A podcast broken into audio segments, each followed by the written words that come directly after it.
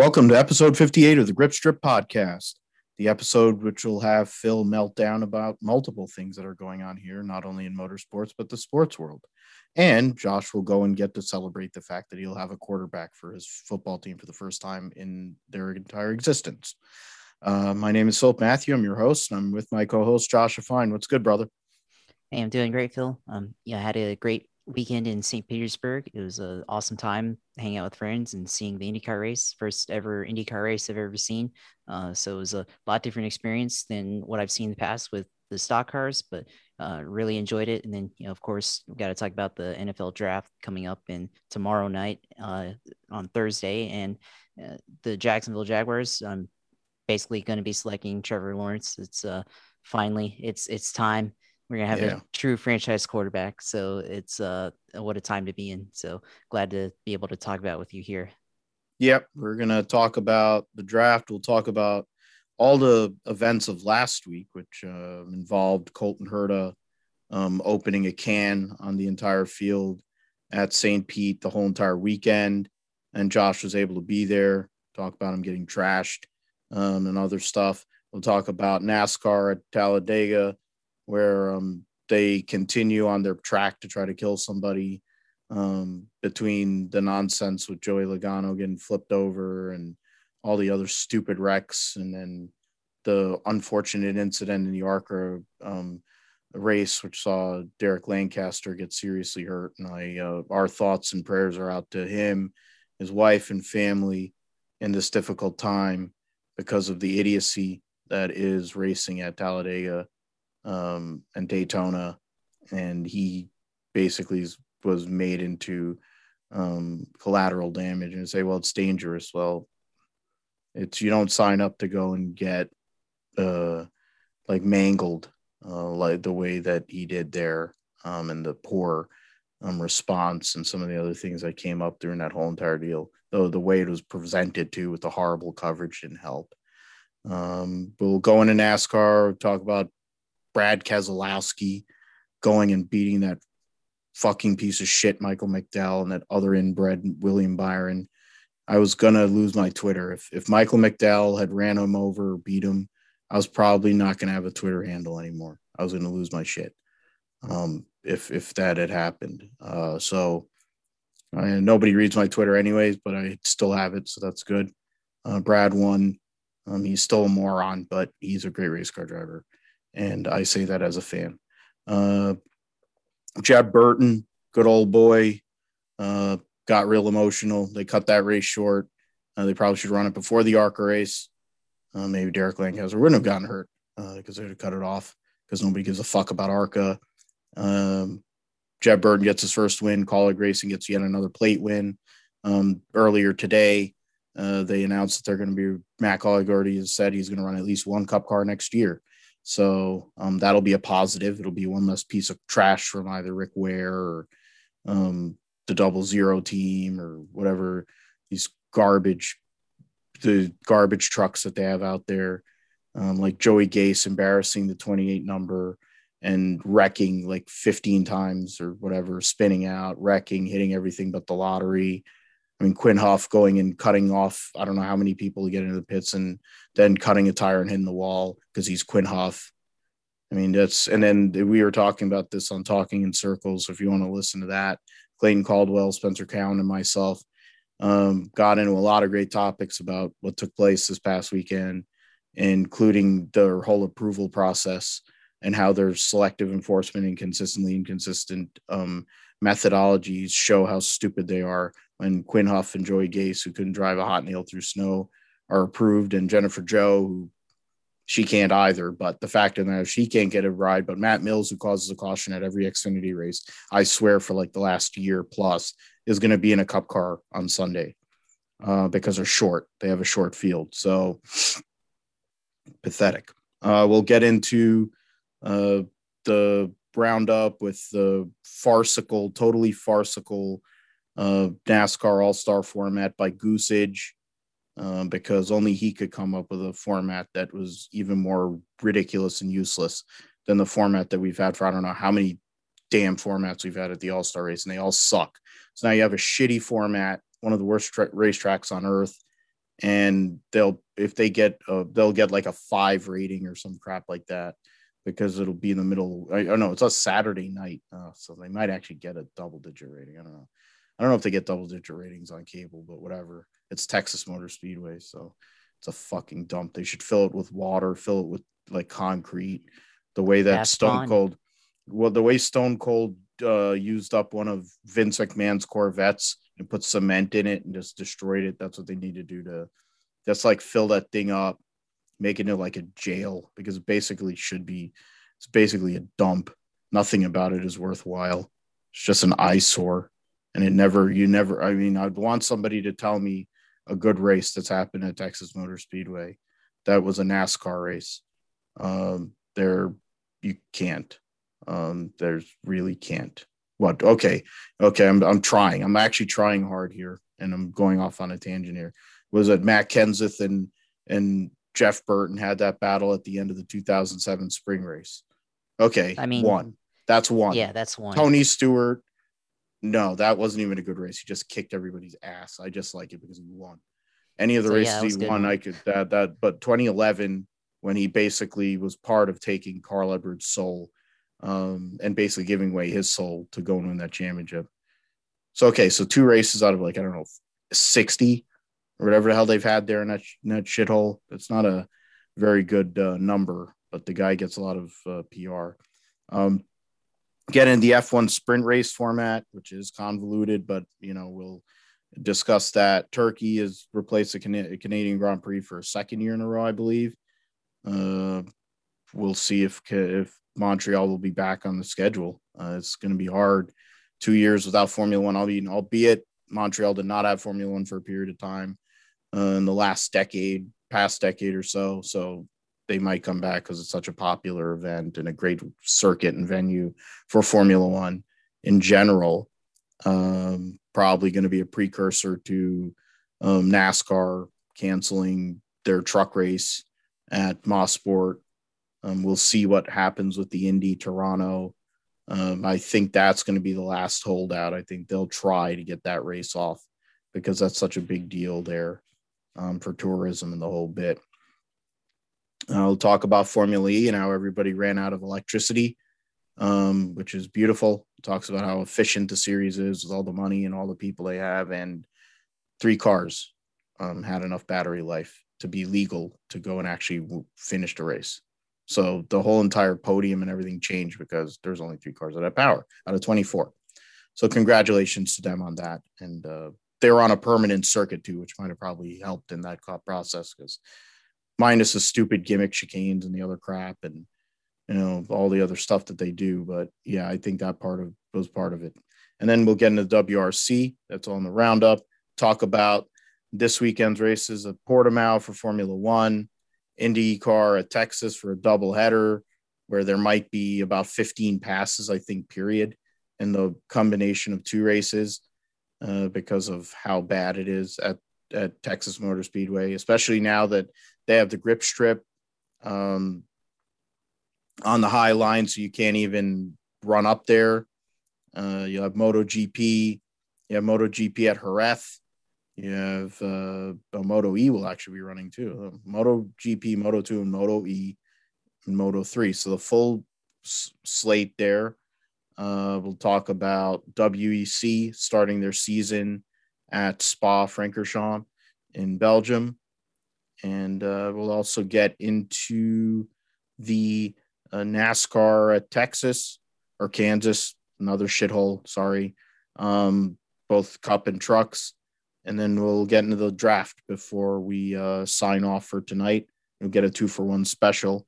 So if you actually decided to see if we were both right or wrong on anything we said last week, um, you can listen to that episode 57 and listen to this. Um, you can have Josh celebrate um, now that he has a quarterback and a guy, a coach, at least until he has health problems again. Um, once he does something illegal, since that's uh, Urban Meyer's thing he's basically what's that what's that televangelist guy who, who's in Houston? Um what the hell's his name? Osteen. Yeah, he's like Joel the Joel Osteen. he's the Joel Osteen of, of of football, I think. He literally he's a false prophet and he goes and he's this like magician or whatever when things are right. But then the minute something deviates off the line, all of a sudden, oh man, I have health problems again. Yeah.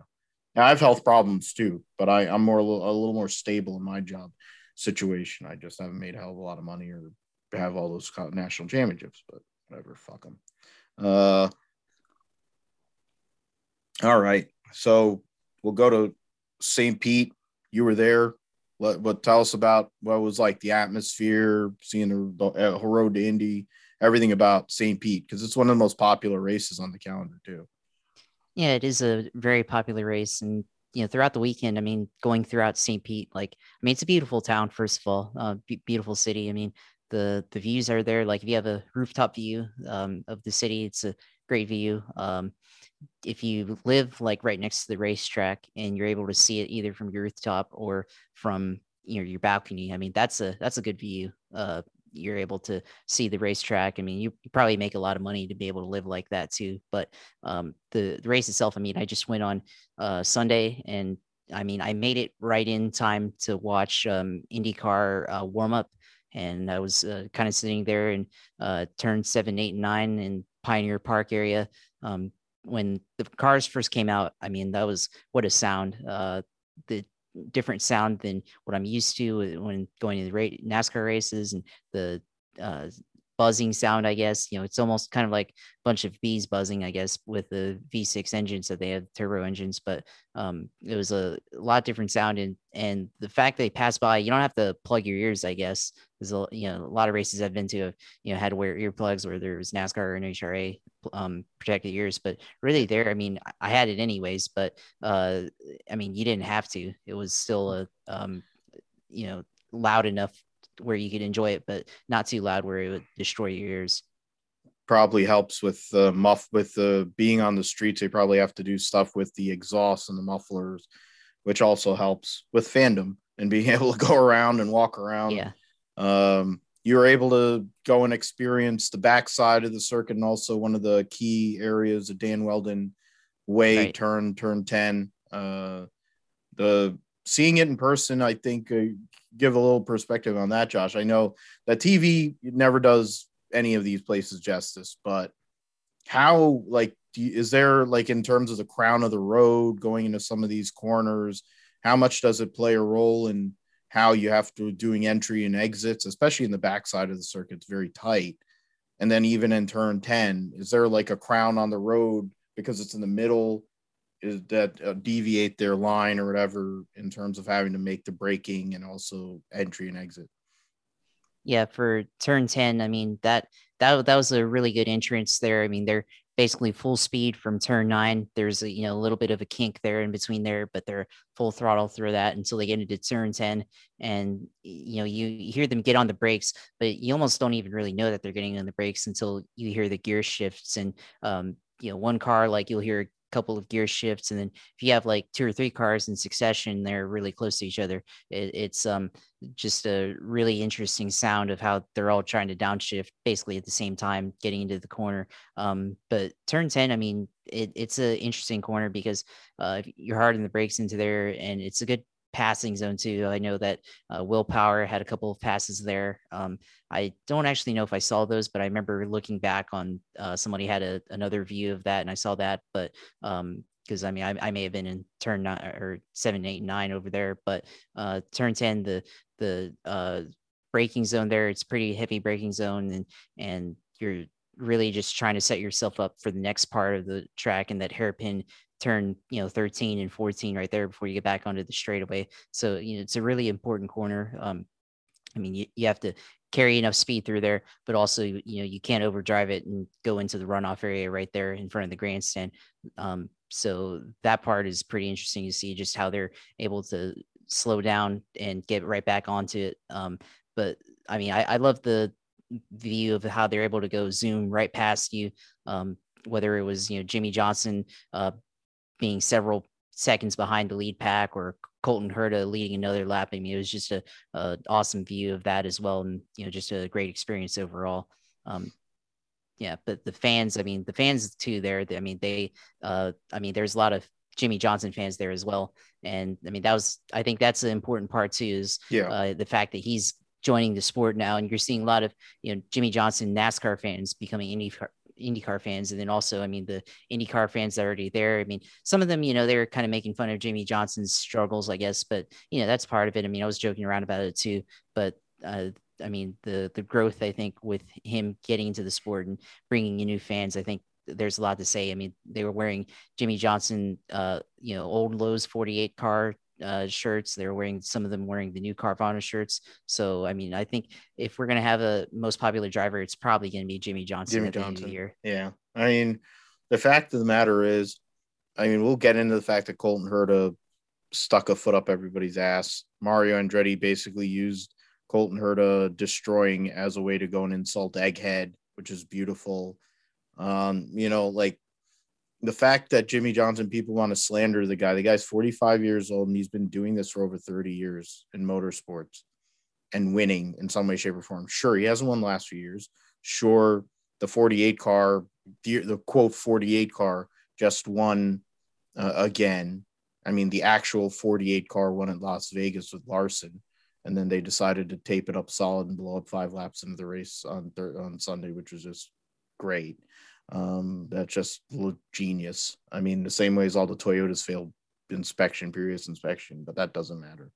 Um, but the fact that Jimmie Johnson, there's more interaction and more activation with Carvana and Jimmie Johnson than I've seen for any other sponsor and driver combination in IndyCar since like Al Unser Jr. and Valvoline or like the Texaco Havoline days, which had Davey and the Andretti's or target like it's the target days of Jimmie Vasser and Alex Zanardi, which now they have this. This is Ganassi, which is a play on the This is Sports Center thing, and Alex Palou is sitting there like roasting Jimmie Johnson like regularly, and I'm like, this is hilarious. I I got a like from him on that. I'm like, dude is literally channeling Alex Zanardi, who um, his son Niccolo came out and reported on these uh, the recovery for his father and that it's slow and steady and there's and but he's making progress and he's improving. We don't know what it's going to be in the end, but fact is to think that Niccolo, he was this little baby, whatever, and now he's becoming a man and he sees how much of a fighter his dad is. And I think we have somebody in that 10 car in Alex Palou that kind of has that same spirit. And it's a beautiful thing for this series and for Chip Ganassi Racing. Um, he's a funny guy. He's soft spoken, but he's a funny guy, and struggled on Sunday for sure. Didn't strategy did not work. Uh, after the great strategy and a great run he had at uh, at Barber, he wasn't able to do much. He started tenth, and strategy went awry. He was literally one of only three drivers that led the race. Um, Colton Herta led 97 of the 100 laps, got all the bonus points. Uh, you had Josef Newgarden, who was trying to get three wins in a row at St. Pete, and then the Simon Pagenaud, who got his first podium since uh, July of 2020. Jack Harvey started second, finished fourth for Meyer Shank, and then Scott Dixon uh, got a top five, which is Scott Dixon. I mean, would you expect anything different? Um, Will Power came from 20th. So you mentioned how he's making some passes. I don't know, car shop was on all of these cars. That's convenient. Um, he came from 20th to finish eighth, Ericsson 16th to seventh, and Sato 15th to sixth. Uh, Bourdais fell back. Rinus VeeKay fell back a little bit. Those are the guys that VeeKay and Bourdais finished out the top 10. Scott McLaughlin finished 11th after starting 14th. Um, some of the other guys that had uh, nightmare runs, and I think that's where we'll go with. I mean, you have Herta. I mean, there, I mean, there really isn't much to say about what Colton did. He just destroyed, and he's done this before. He did it at COTA. Or, I mean, I don't think it was like a given that he was going to win that first race. I think certain things landed the right way. I think it was Power had the lead then the caution came out and he didn't pit, but COTA or, or Herta did, and then he took off. Uh, the Laguna Seca win that he had his second career win was dominant. His win at Mid Ohio last year was dominant. So now you can say four wins in his career, same as amount as his father. Three of them have been destruction. Um, Colton Herta, they've played him up as the big deal, the next big thing. And performances like that kind of um, fit the narrative, I'd say. Yeah, I mean Colton Herta, he's definitely dominated this uh, series and uh, in this win and and those two wins that you mentioned. But I think you know for going into this year, I would have thought that Alexander Rossi would reassert himself as the top guy at Andretti. I mean, he's kind of been the de facto top driver there, anyways. But I, you know, I think the last year and a half, I guess, he's basically struggled, and I think Colton Herta is definitely that guy now. And you know, they've talked about Colton Herta being able to go to Ferrari. If if they did, they'd let him do it. I mean, I definitely think he's talented enough to be in a Ferrari car, you know, any uh, at least you know decent midfield ride uh, in Formula One where he could at least be you know somewhat competitive. Definitely could go there. Um, but then I think you talk about like Alexander Rossi. He, he didn't really uh, have the best result. You know, had a flat tire after run in with uh, uh, Graham Rahal on Sunday. Yeah. You know, James Hinchcliffe uh, run in with Sato, um, and they they kind of have the same mentality when they get into other drivers. They don't really like the contact, I guess, and and then they go out on social media and you know James Hinchcliffe was like, oh, he got sawtoed after the race. Uh, Alexander Rossi, you know, is uh, kind of his you know normal um, uh, passive aggressive self after the race with uh, that and you know, then again, like Colton Herta last week, he had that accident and just went right back to work, went and took care of business without, you know, complaining or anything and and went out and dominated. These guys, you know, go out and complain. So, you know, maybe they need to readjust their mentality a little bit and kind of focus in instead of uh, trying to make memes or whatever of themselves and uh, uh, get back to whatever their form is. And uh, Ryan Hunter-Reay, I mean, at this point, I think he exists in uh, Andretti Autosport. I mean, I think he'll probably retire there or whatever. But uh, if he's not careful, I mean, he mentioned like not being happy about the series uh, for his performance at the beginning of the year. Well, it's probably a good time to start uh, finishing better. And I mean, he's got the oval races this weekend, so good chance to uh, get back on track. But I mean, it looks like Colton Herta is uh, separating himself by a large distance, not only from the field but from his own teammates as well. Yeah, I mean, for I'm no, I don't really care for the constant, you know, knob gobbling of him, but I can't deny that he doesn't have talent. A guy has talent. He's way better than his dad ever was. Um, the fact is, Mario Andretti co-signed on him being in Formula One, and he should be in Formula One. Uh, there are multiple drivers. Romain Grosjean said it. There's other people in this garage, in this paddock area, that would be better than a lot of the drivers that are in Formula One currently. And um, Colton Herta would be one of them. Josef Newgarden should have been one of them. Uh, you know, Alexander Rossi was, but he drove for the worst team. Um, Alexander Rossi, I think there was a stat. I don't know where I, if it was on Twitter, if it was on one of these websites where they showed his stats prior to Colton Herta showing up and his stats ever since Colton Herta showed up. And he was like up here, like he was doing really good. Ever since Colton Herta showed up, he's gone downhill. And so you have to wonder when you consider how much money Napa is putting into that team and also Auto Nation with with uh, Jim Meyer, and you consider those two plus HPD, and they paid a lot of money for for for Alexander Rossi. I mean, granted, yeah. I mean, Ryan Hunter-Reay has not had luck in about three or four years. Uh, I think he's just holding on for dear life. He does better work in a sports car. Whenever he jumps in a sports car, he does amazing work. So it shows he still has it. Um, he's going on down the line of freaking Helio Castroneves and Juan Pablo Montoya is gonna be a sports car driver here soon enough. Um, I think if Jimmie Johnson was smart, he would spend a lot of time getting that prototype deal going, uh, so he can get to Le Mans eventually and go and call Ryan Hunter-Reay. I think that would be a great a teammate and partner, along with like Simon Pagenaud or whoever the hell else wants to sign up and join that train. Um, I mean, Rossi has to watch it. You know, it's not like he's going to lose a job. He's going to be there. But Colton Hurt is the longer this goes, he's the guy, as you said. James Hinchcliffe, literally, if if it, if it wasn't for like uh, Dalton Kellett, Max Chilton, and Jimmy, he's literally the worst driver on the racetrack. Um, he's taken over the Marco Andretti role as being just a waste of time and a waste of a seat. Um, and you know, the, these two races of Texas might turn the tide, hopefully. Uh, but he has generally been irrelevant and uh, a non-factor. And you can make the argument that Andretti Autosport, similar to what Stewart-Haas is, is really a one-car team.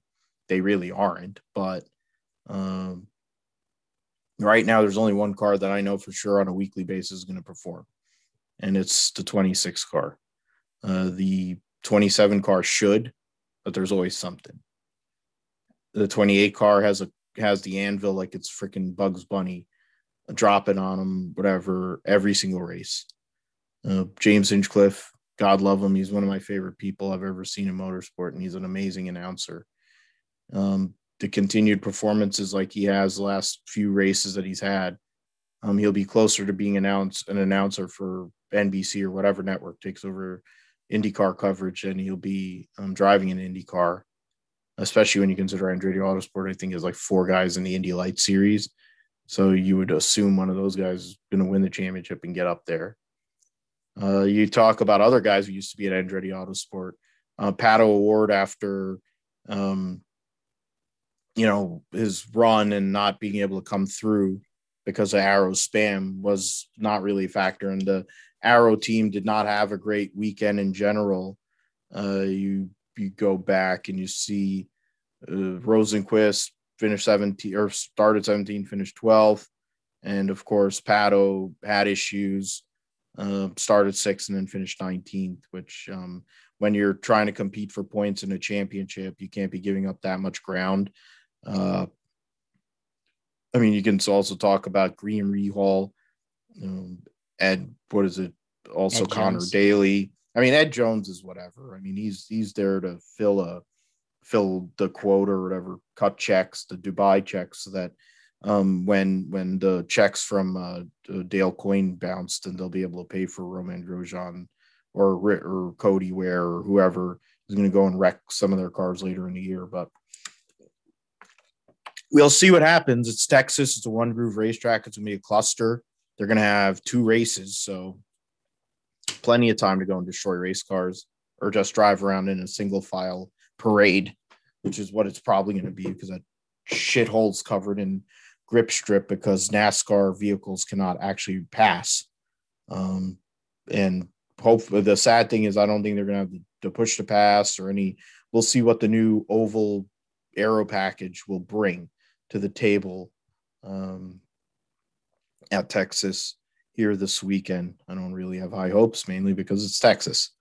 You could go and make it an unlimited hydroplane race. I think they would still figure out a way to go and fuck it up. Um, yeah. Because it's Texas. Um, you yeah. could cover it in dirt. You could make it into the greatest. You could try to make it the Mickey Thompson Stadium Series. They'd still figure out it. It doesn't matter. It's the worst racetrack in this whole entire country basically that other than the one that that idiot maggot guy wanted to ignore mask mandates and everything that got closed in Carolina somewhere. Other than that moron, I mean, it's probably the worst racetrack, like main like mainstream racetrack that exists in uh, in society. But with that, transition to another stupid racetrack that with racing that is mind numbing. Uh, we'll go to the uh, what is it? My Geico 500 at Talladega, which saw Brad Keselowski lead one lap, the final lap, and he won his sixth, counts. only one that counts, sixth win at Talladega ties him with Jeff Gordon and Dale Earnhardt Jr. And uh, Dale Jr. came out on the live segment said, "I'm happy for you, but you better not pass my dad."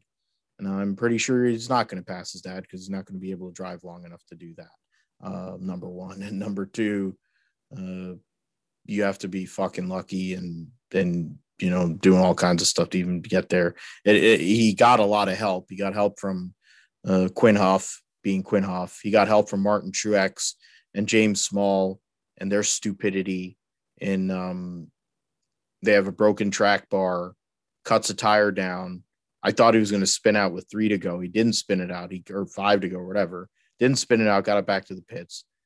decided to drive around on the apron, cuts a tire again. I mean, at that point, that like you should that's a penalty. I don't care who you are. Um, Clayton, like we talked about it on Talking in Circles last night too. You can find us on all platforms there too. Uh, talked about how the caution clock, the repair clock, is part of the reason why these things happen. Um, the repair clock doesn't do anything. It's to me at the end of the day, if your car can't roll or whatever, if you need to work on it, you should be allowed to work on it.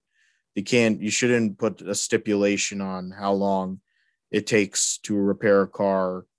Um, you should give the people the time that they want. If they can't get it done in a timely fashion, like five laps or three laps or whatever the hell it is, you know, like what's the difference at that point? You're not, you're out of the race. Once you get past two laps down, you're out of the race anyway. So give the effing people two laps to do it, whether it's under yellow, whether it's whatever, give them two laps. If they can't get their repairs done in two laps with some of these teams, they don't deserve to have their car back out on the racetrack. Um, but for Brad, he got to take down that dipshit Michael McDowell, uh, who was about to go and win that race, to run him over and win that race. Um, William Byron, I think he had everything but the lottery um, on on Sunday. Uh, Kevin Harvick somehow or another got a top five finish there. Uh, and then D Burrito. That's really the story there. I think um, D Burrito had the race won, and he, for whatever reason, pulled a Tony Stewart and went up to the wrong line.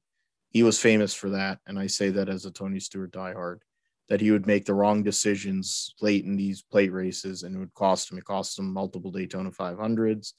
It um, it cost him races at Talladega.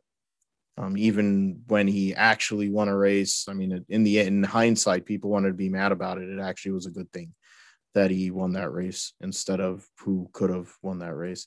Um, but he gave away Talladega when they were talking about the Talladega race the last time. There was no cautions because that was the first race after Dale Earnhardt's death. Uh, we were talking about that, and it's like there was a respect and everything. And Tony had a chance to win that. It was tape delayed, he had a chance to win it, made the wrong move. Bobby Hamilton passed him. That was the last win for Bobby Hamilton as a cup driver and the last win for Andy Petree. That's the last time they had a non, no cautions, I think, in a cup race or some shit like that. No, so that it shows how 2002 with Dale Jr. fall fall oh, Talladega. Okay. All right. So yeah. yeah, so still Talladega though. Yeah. So I mean that so I was 2001 spring, 2002 fall, and Tony just followed him that day because that was for points. He took the points lead at um, that race. Um, Earnhardt got whatever his third win or second win or whatever the hell it was. Uh, I think it was a second win there. And then he and then Tony just followed him all day, took that second place finish, took the points lead, and then and held on to win his first Cup Series championship. But I guess Josh, over like overall thoughts on the package uh, that we see with the big ass spoiler um, that Dale Jr. doesn't want to call it the big ass spoiler anymore, but that's what it is, and uh, how it affects things. I know you're more of an you're more of the aero analytics. You can get into all the science, more of the science end of it. Is do they have a solution, or do they just want this to be WWE, or do they not care? I have my I have one particular thought. I'm gonna I'll add once uh, give your thoughts on the race and Brad getting a win here? Well, I mean, I didn't really watch too much of the race. I mean, I was at the IndyCar race and then yep. driving home after that. But I mean, the Matty D, I mean, I was thinking the exact same thing. That was straight out of Tony Stewart's playbook of how to lose a race on the last lap, going blocking on the the the wrong line and then giving it to Brad Keselowski there. But the race itself, I mean, the flipping with Joey Logano, I mean, that's basically the main topic. I mean, all of a sudden now Joey Logano's uh, pushing for changes. I mean, he's been part of this mess for the last what uh, three or four years, five years that um, he's basically been able to win restrictor plate races or yeah. you know super speedway races with ever uh, since he's car. been in a Penske car, yep. he's been competitive. So this is going on eight years now. He's been in a Penske car. So Yeah, but they've only really been good at the plate tracks or super speedways since uh like 2015 or so. That was like the first year, like the year that he basically beat Dale Jr. by a splitter to the caution light. Uh, to oh win. yeah, yeah, that was when Kevin was Harvick caused when yeah. Kevin Harvick caused the intentional wreck. Yeah, that one. Yeah, yeah. So I mean, that's basically like when I associate like in Joey's career, like him being good at on the cup side with winning. But I mean, now all of a sudden he's an advocate for safety or whatever.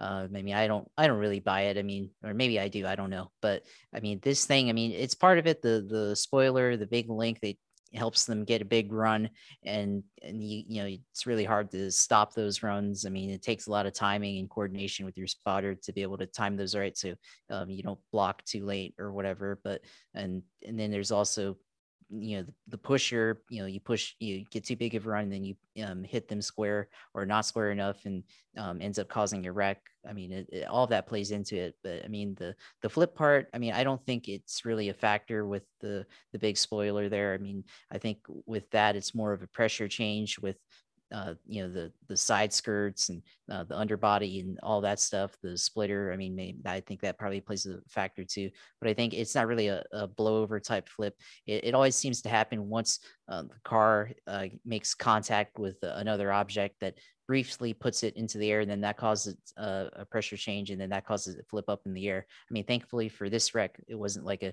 a big flip. I mean, he just got onto his roof and then flipped right back over, so it wasn't like there was a, a lot of damage. But still, I mean, you don't really want to be in in that situation. I guess. I mean, it's a definitely a, a scary feeling when you kind of feel nothing for a brief moment, and then you crash back down onto the ground. So I mean, maybe that's where Joey Logano's a little bit humbled there, uh, getting into an accident, but I mean, hopefully with the new car coming up, they figure out a way uh, to prevent the, I guess, like figure out, you know, fix that pressure change so that they don't flip over like that. And then also maybe they figure out a way to uh, have entertaining racing, I guess, or competitive racing, I should say, uh, with uh, the spoiler package rather than what we have right now, where uh, it's all kind of, you know, we're all on top of each other and then uh, we wreck at the end or wherever. I mean, I think with uh, 2015, 2014, that was probably the best plate package we had. Uh, maybe a little bit of 2016, where it was a shorter spoiler, I think, but it was still very passable. And I think there is a, a lot of handling issues well with uh, Daytona, I guess, but uh, not as much as Talladega. But it's still you know you could pass a lot there and I mean, those were some of the better restrictor plate races that I've seen. I mean, they still had wrecks, so wrecks are always going to be a part of the equation. I mean, the drivers caused the wrecks. I mean, let's let's be honest, but um, the package, I guess, gives them the best chance of managing that. And I, I think with this, um, you know, they don't really have a lot of respect for each other, and that kind of enables them. And maybe if they you know, figure out a way to fix the downforce, uh, I guess, so that um, there's not that pressure change uh, underneath and then also changing the spoiler i guess to either lower it or change the angle of attack i guess maybe with uh, the you know the angle of the spoiler. I, I think maybe that might help but i mean they're always going to wreck at daytona and talladega as you know as long as as long as time exists i guess they're, they're still going to crash and everything. Yeah. I think you mentioned the new car and it kind of leads into the thought I had yesterday. Uh, also, um, talking to sorry for keeping on chilling it, but hey, if you want to hear NASCAR only, can go there too. Um, we had a pretty spirited discussion because of how stupid some of the stuff that went on. Because I'm I'm I'm out uh, uh unabashed. I do not like racing at Talladega, and I don't even say I say this as a guy of a fan. I'm a fan of a guy who just won his sixth race there. Um, I had I was a fan of guys I used to win there regularly, like Davey Allison and Ernie Irvan. I spent the better like 15 plus years having a guy that figure out a way to spit the bit at Talladega. But it's not racing. You could cut, get the freaking things off the ground, get the front ends off the ground, take them two inches of clearance. You have to have two inches of clearance. Go and get the things off the ground on the back end. Get it, put a one inch spoiler on it, put a little wicker on it if you want, a little gurney flap on that little one inch spoiler. Because the point is, you look at the 1970s and they ran what theoretically were stock cars, and they had a little one inch blade on there. And I don't know what else they had on there, probably like a one or two inch blade. And those things, their front end was off the freaking ground, and ass end was off the ground, and they were loose as anything. You actually had to drive. Now these guys just drive through each other like it's whatever, and they think it's all right. You know, Logano, I get it. He got spooked because he got hit in the window, um, no neck style, sort of. Uh, Bubba somehow or another got through that deal, and Chase Briscoe. Uh, Bubba, I mean, his owner got mad about his driving tactics again because Bubba insists on driving like that for whatever reason because he's pressing. Uh, and then Briscoe actually got a top 15 finish, which was a miracle. And it's uh, people that want to talk about, oh, why is he suck so bad? I'm like, you can just look at the team and look at the crew chief and then look at who else is on that team. And outside of Kevin Harvick, the rest of that team is garbage. They're outside of the top 25 in points. So, I mean, the racing there is a joke. It takes no talent to drive through somebody. It's why it's like you don't they didn't approve Jennifer Jo, but you know they'll allow Quin Houff and Joey Gase to run around and cause cautions. You know, like there's no talent or, or whatever involved in that. You'll say, well, there was talent in what Brad did. No, he took the right run, and uh, he's been able to do that more times than not than on the other two other guys and or three other guys and uh, the history of that racetrack. But it there are races that Brad has had that were way more about actual driver skill I would say it was more about his skill than it was actually what the heck happened. No, that's not good. Um, you know, in terms of the racing itself, it's whatever. It's Talladega. You, you know, you're going to destroy race cars. That's what they want to do. Uh, Keselowski, Byron, McDowell, Harvick, DiBenedetto, Kaz Grala from 38th to 6th in the Kaulig Racing. Uh, uh, 16, Tyler Reddick, Austin Dillon. So three RCR uh, affiliate cars or RCR cars, period. Sixth, seventh, and eighth. Uh, YRB and Cole Custer, your top 10. Briscoe and Alfredo, the rookie battle, finished 11th and 12th. Other guys, other notables. I mean, you had Kyle Larson blow up three laps into the race because um, you know, they for whatever reason they decided to seal off the damn thing solid, like Tony said back in 2012, and blow her up. Logano, of course, ended up on his lid. 48 car got DVP'd. And then there's then you have Quin Houff being Quin Houff. There's 36 drivers at the end of the race. Um, Erik Jones did get destroyed at the end of the race. He was leading late, but um, ends up getting destroyed there. And go and look at the cars that had unapproved adjustments.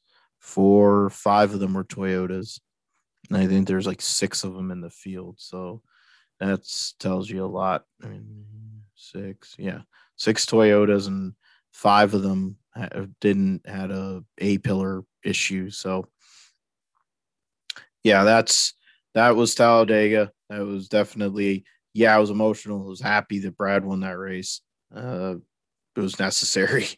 Uh, the way things have been going so far this year, and uh, the way things are with how many winners there are, every getting a win is a massive uh, step forward in regards to their opportunity to compete for a championship because they can go in R and D and figure out other things at tracks like COTA uh, some of these other road courses, Road America. You got the 600 coming up. You got Darlington coming up. So you got some tracks, Kansas. So right now, I mean, outside of you know COTA, which is a wild card for everybody, these are racetracks that Brad has either won at recently or has made a habit of winning at. Um, Kansas being the most likely example of that multiple winner there, but he's won the Southern 500 or he's won that throwback weekend race a couple years ago and then he won the Coca Cola 600, I think, last year. So it's a good time to go and get a win on the board. Uh, let us see over here.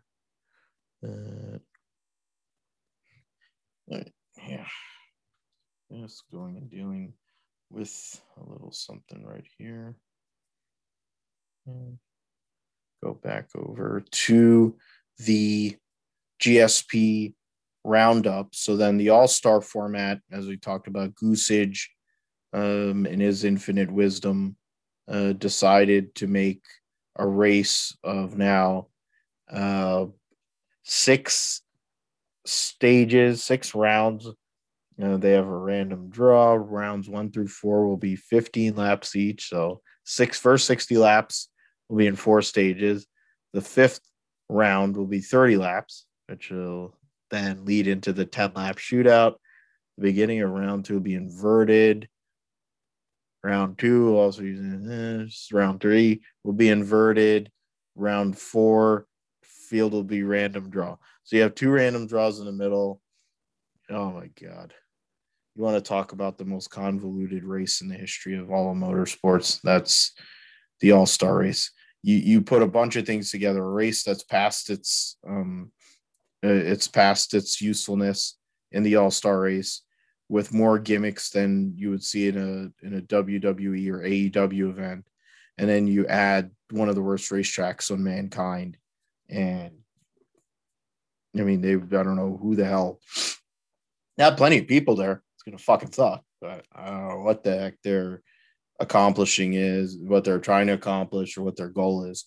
Seems really really dumb, uh, and idiotic, and a waste of time they might as well just put the damn thing in a quarter mile, the quarter mile in the front straightaway and just destroy each other like the geriatric 500 took place in 1992. Um, that would make more sense than the bullshit that they're going to be doing at Texas. Uh, I mean, it's just a, I, my favorite part is that Gossage had to give up one of his point states, Dakota, and they have to actually promote that race as though it's a Texas race, but or whatever Texas Motor Speedway race, and he has to do all the work there, and he's gonna go and promote the COTA race, and then to one up the fact that he only has one points race, he makes one of the most farcical uh, formats ever for the All Star race. I mean, the All Star race is completely irrelevant now. I think they're the Gen 7 car, like we are talking about it with Talladega. I think I was saying it yesterday that the Gen 7 car is probably going to be the most tame, lead to the most tame Daytona 500 we've had since the year 2000, uh, because they're probably not going to want to destroy tons of equipment. And they are doing all kinds of rules changes or making it basically the super speedway engine package with whatever super speedway aero and so that race is going to be a complete cluster. Uh, what were your thoughts, Josh, on the the announcement that Gossage made earlier today about the format for the All Star race? Well, overall, I think it's just too convoluted. They, I see they have like a lot of inversions, a lot of a uh, random draw. Um, they're going to broadcast the second random draw or whatever on on Fox, and fans will be able to see it on Twitter or on at the racetrack on Big Hoss, whatever. But mm-hmm. I mean, it's it's just too much, I guess. I mean, I don't really care about like the the amount of uh, stages or whatever that's in it. Um, that's irrelevant to me, but just how they're doing it, it's just uh, it's too much. Um, the first couple of editions of this race, it was pretty clear what the format was. I mean, it was pretty clear what it was up until the mid 2000s, and that's when it started to change. And it's just ridiculous. The All Star race hasn't been relevant since about 2008, I guess.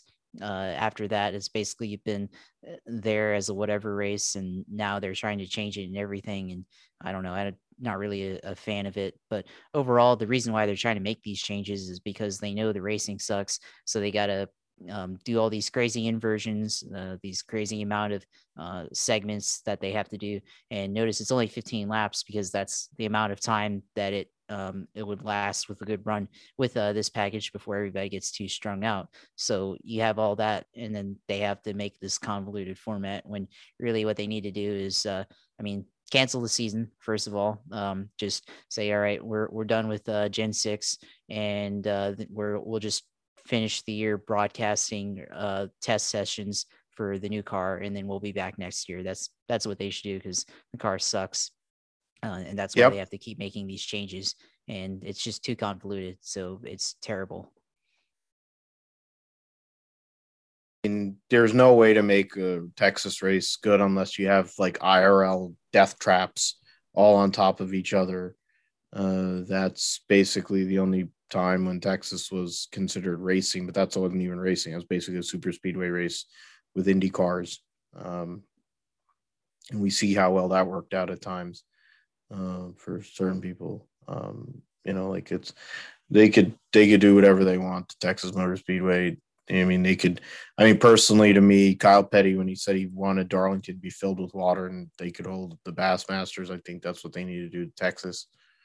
Uh, if they're not going to do that, I just want somebody to allow me to go and take a bulldozer and just like go into turn one, because that's where they used to. One of the first issue, the thousands of issues they've had, just literally bulldoze turn one and just leave it there like that. So then when they take these damn cup cars into turn one, it'll just be like a hole, be like a pothole from New Jersey, and then we'll see how many of the people still have a front end on it. That'll be the end of the race. I'm like, oh, we had a pothole on the racetrack. What happened there? Oh, we had weepers, we had a pothole, we had this, and all of them ripped the nose off because a stupid freaking uh, splitter on the front of it or some bullshit. I mean, like, ugh, I hate Texas Motor Speedway with a passion. And I think Gossage is one of the most fraudulent examples of life that I've ever seen. The guy doesn't have an original thought. I mean, fucking guy copied uh, Humpy Wheeler's routine and gimmick, being his butt boy for decades at Charlotte, and then Bruton and his infinite wisdom said, "Oh, we'll go and build this track in Denton or wherever the hell, Dallas, Fort Worth," and then they stole two race track two races from other racetracks. They barely have ever had a good race there. They like fuck that place seriously just seriously torch it and be better off and go and start over again. They're to go and make us not go to ACS anymore because they're to make some convoluted short track. Go and torch freaking Texas Motor Speedway, start over again, and and go and make a a proper, you know, whatever. What is it? Not two like three A mile short track, and and then you can go and have two races again because you'll have a three A mile short track, and I'll have two races that are short tracks to schedule. Um, Gossage will cry about money, but of course he always would cry about money. Freaking bitch, um, like Lindsey Graham. Um, F1 sprint races, so that's coming up. That'll be uh, later in the summer, and uh, they'll have the reform start a weekend in the future. Blah blah blah. So it looks like Silverstone and Monza will be two of them um, uh, different rules in regard to tire, different usage. You'll have one practice, and then you'll have qualifying. Sounds similar to what uh, the sprint qualifying winner race. Yeah, so yeah, he's on Friday. Yeah, practice one and then regular qualifying. Then you have practice two and the actual race, sprint race to set the field for the Sunday um, Grand Prix. So that'll be a little different. It'll kind of take a a page out of Formula Two and Formula Three and the way they do things, uh, in a sense, because they go and qualify for I think the one race and set the grid for the second race based on what happened in the first, or you know, kind of inkling to that. I think it's a nice little change. We'll see how it works though, Josh. Um, I don't know how much it alters the front end of the grid, but you look at how the points are right now, and they're going to give points for the top three finishers in the sprint race, and it's a one point lead because Lewis Hamilton has a fastest lap point. So these three sprint race weekend things might actually be a big part of what takes place here in November when they determine a world champion. Yeah, it's gonna be an interesting uh, format and idea, and we'll see how it plays out. I mean, I agree with you there that it probably won't affect the the top three teams that much. I mean, we'll probably see them all qualify relatively close close to each other. So I think with uh, this thing, I mean, it, it could end up affecting the points battle. I mean, you think about like whoever gets the pole uh, in these sprint races gets those points, and and I mean the the top you know three finishers as well. But with with that i mean what if one of them gets in an accident and then that ends up affecting uh, their points uh, position as well at the end of the season and it affects them negatively? I think you have to think about that too um, if if that happens. And And you know, what if uh, instead of starting in first, if they did it the normal way with Q3, Q2, and Q1, they end up starting like in 20th or something because of an issue, and then uh, they end up having to you know waste a lot of time getting back up to the front, or you know they uh, don't get the win at all. I mean, you know, what if say like you know, what if Lewis gets into an accident or something in in one of these sprint races and then um, you know doesn't finish or whatever, and then on Sunday uh, doesn't get up there uh, for the win or doesn't score enough points, and then that ends up being the result in the championship that um, prevents him from getting an eighth championship. I think you have to think about things like that as well but I mean, it should be a, entertaining format, I guess. It should be a, a beneficial for the series financially, uh, be able to you know generate a little bit more uh, revenue, and then I think you know also the teams be able to um, get more earnings from that as well. So uh, it should uh, help from that perspective. But you know, I think you also have to think about the uh, negative connotations that kind of come with uh, adding more competition like that to the race weekend for F1. And another piece I'm curious about about all the parts, especially with the power unit, where they limit them to three for the year. I wonder how um, it's probably been addressed, whether it's Barretto or whoever at Formula Buxton or some of these other insiders. They may have addressed it. Uh, Tremayne and the bunch, you know, Jeff, um, Jeff Tremayne, David Tremayne.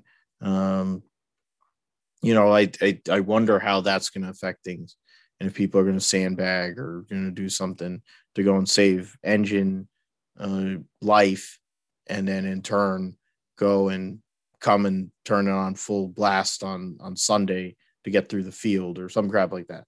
Uh, that's something we'll find out i guess this summer when they actually put it into use.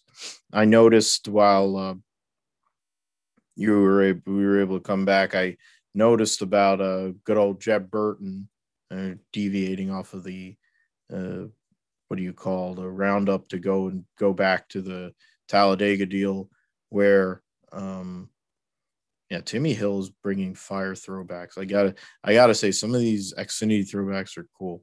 Um, not not colleagues, but especially Jeb Burton's, which is completely inaccurate. But you know, that's not the first time we've seen inaccurate paint schemes. So uh, Timmy Hill actually has a good one based on Rusty Wallace's um, old Xfinity uh, team, and then he also did Timmy Hill also did a Kenny Irwin throwback for his truck team, which is really cool. The late Kenny Irwin. So credit to Mr. Boot Scoot Boogie uh, for always being one for the people.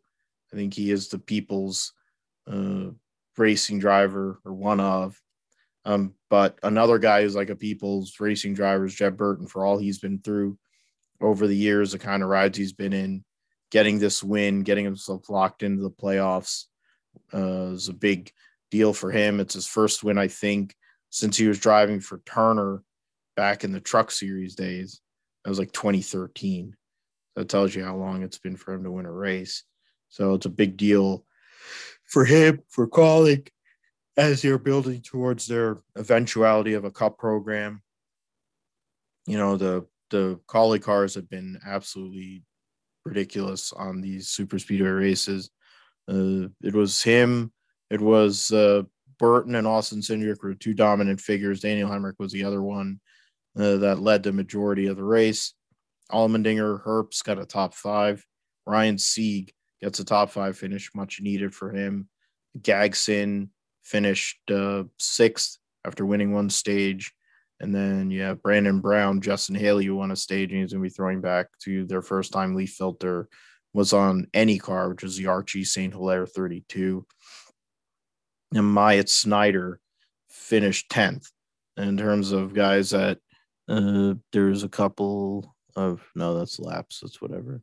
Uh. Yeah, there's accident for for Brandon Jones. You know, Ty Dillon got involved in that wrecks too with with Joey. I think with Brandon Jones, Joey Gase. Um, I'm trying to look to see if there's anybody. Allgaier had a brutal run, got points, stage points, but ended up finishing 29th. Uh, yeah, I mean, there really wasn't a whole lot there. I mean, I guess credit to Jeb Burton on finally getting that Xfinity win Yeah, I mean Jeff Jeb Burton. I mean he was able to uh, win it by default there with the accidents that happened there at the end of the race, and then it ended up raining. So he was able to be up front and get the win. So uh, Kaulig Racing, I guess, another good execution there with their ability to be up front uh, when it matters for these uh, super speedway races, and they really have a good plan. I mean, they just know how to stay and stick with each other throughout these races and and uh, remain up front. But then you know there are other guys that were there throughout the day. I mean, Ty Dillon was kind of up there as well, and then he ended up getting caught up in that accident there at the last caution before the rain delay uh, ended up happening. But and then uh, ended up post or canceling the rest of the race and getting Jeb Burton the win. But I mean, it wasn't really a lot that happened in this race uh, overall. I mean, it was a, a lot calmer, I guess, than uh, the Cup Series race, although that race was relatively calm than what we've seen lately uh, at these tracks. But I mean, good good win for Jeb Burton. I mean, he hasn't been quite as good as uh, his teammate there, but I, I think uh, when it comes down to late in the season, maybe they might be a, a wild card or somebody to look out for uh, when it comes down to it uh, at the end of the series, uh, at the end of the season with these playoffs coming up uh, in the fall. So good win for Jeb Burton, uh, but probably should have won that one outright rather than in the rain. Yeah, it's a byproduct of the way NASCAR schedules things. They could have had that race run fully and you rain out the ARCA race. Nobody's going to care.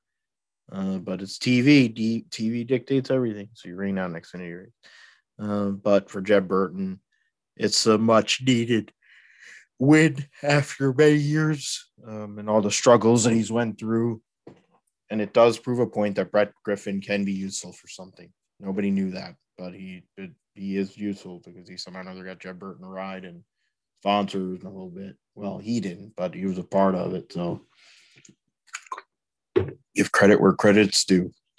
Look at Clayton Hughes. He was an annoying SOB and now he's a freaking spotter for Michael McDowell, so he's never going to go away. Freaking leeches. Um, that is Xfinity. Went over that. In terms of, we talked about the sprint race format and the whatever the IndyCar or in a NASCAR format. You have Turkey back to replace them, the Canadian Grand Prix uh, because of COVID protocols, of course, um, and the guidelines that Canada has relative to other countries. Um, you wonder what's going to happen with other Canadian races. More than likely, like that'll be the same thing for NASCAR and for the going to Mosport or going to for the only one I'm curious is about IndyCar. We'll see what happens with that. Um, in terms of, I mean, I guess Josh, I'll throw on this too. What are you thinking in regards to Turkey being back on the calendar, at least temporarily? And do you feel like the Canadian Grand Prix is dead, or is it that we need pandemic to kind of die down a bit or slow down? Sorry, um, and be in more manageable way, and then maybe Montreal be back on the schedule. Well, I mean, it's a good opportunity for Turkey, I guess, to be on the schedule again and let them uh, have an opportunity to have a Formula One race. But I mean, more or less for me, I mean, the focus is really on the Canadian Grand Prix in uh, Montreal. Montreal's a great racetrack.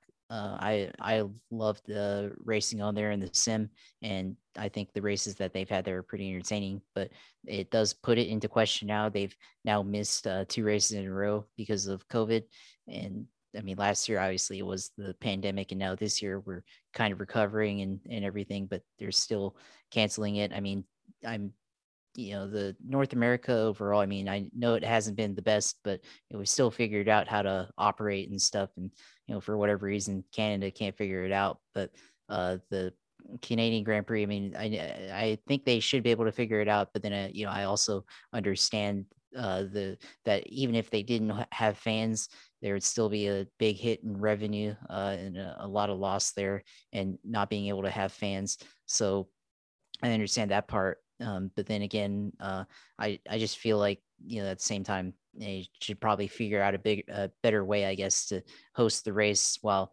um, not getting off the schedule uh, with that. So I, I think, I mean, in the future, maybe they can work something out, but it, it does uh, bring the future of, of that race uh, into question. I mean, if we uh, end up not having a race there in Canada, I mean, it is kind of a loss. I mean, I, again, like I said, I like that track and I think um, they should return there if they can, but then, um, you know, if they end up losing uh, money from that, they're probably not going to want to uh, revisit that and it'll be off the calendar in a few years and then maybe they'll bring it back in the future. Uh, who knows? But um, for now, I guess Turkey's on the calendar.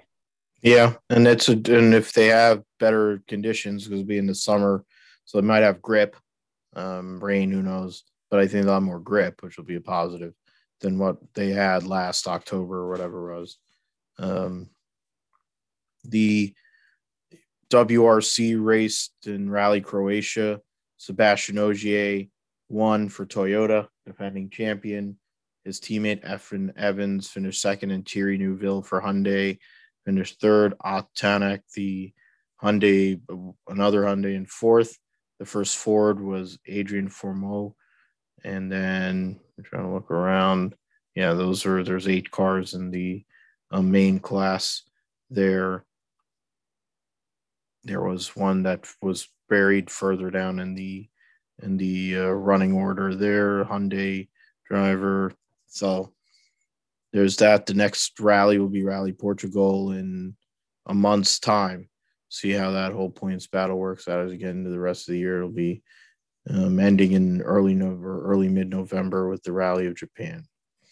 Then Formula E, which was hilarious because, or you already said Formula E, but it was like Formula E. They ran at Valencia, and then in race one, uh, Nyck de Vries won over Nico Muller and Stoffel Vandoorne, so a Mercedes double podium because Oliver Rowland, Alexander Sims, uh, was a fun. five drivers. Um, I think the two NIO cars, that's seven. Um, and then Norman Nato for Venturi is eight of drivers that ran out of electricity to the point where they couldn't even get to the finish, which is pretty bad. Um, in the second race, Jake Dennis for Andretti Autosport won over André Lotterer for Porsche and Alex Lynn for Mahindra. So that's a nice little group there. Oliver Rowland uh, finished fourth. And then you have Norman Nato, Rene Rast, Jean-Éric Vergne, former world champion, and Oliver Turvey rounding out, or, and then Eduardo Mortara and Lucas di Grassi. Uh, WEC will be back this week at Spa for their opening race of the calendar. And so that'll be a cool one to see and how that all works for the Toyota benefit that'll proceed and how the ACO will actually respond to some of these manufacturers regarding um, that amount of uh, deviation between the Toyotas and other teams and other cars. Uh, MotoGP will be at Jerez and uh, that'll uh, see if they can continue their trend of uh, for Jerez for the Yamaha organization if they can go and have one of their drivers win or riders win in the MotoGP uh, race, and then looking at the uh, American riders in Moto Two is yeah so the 200 oh, that's nice bonds oh they're actually going to have a f- race in finland.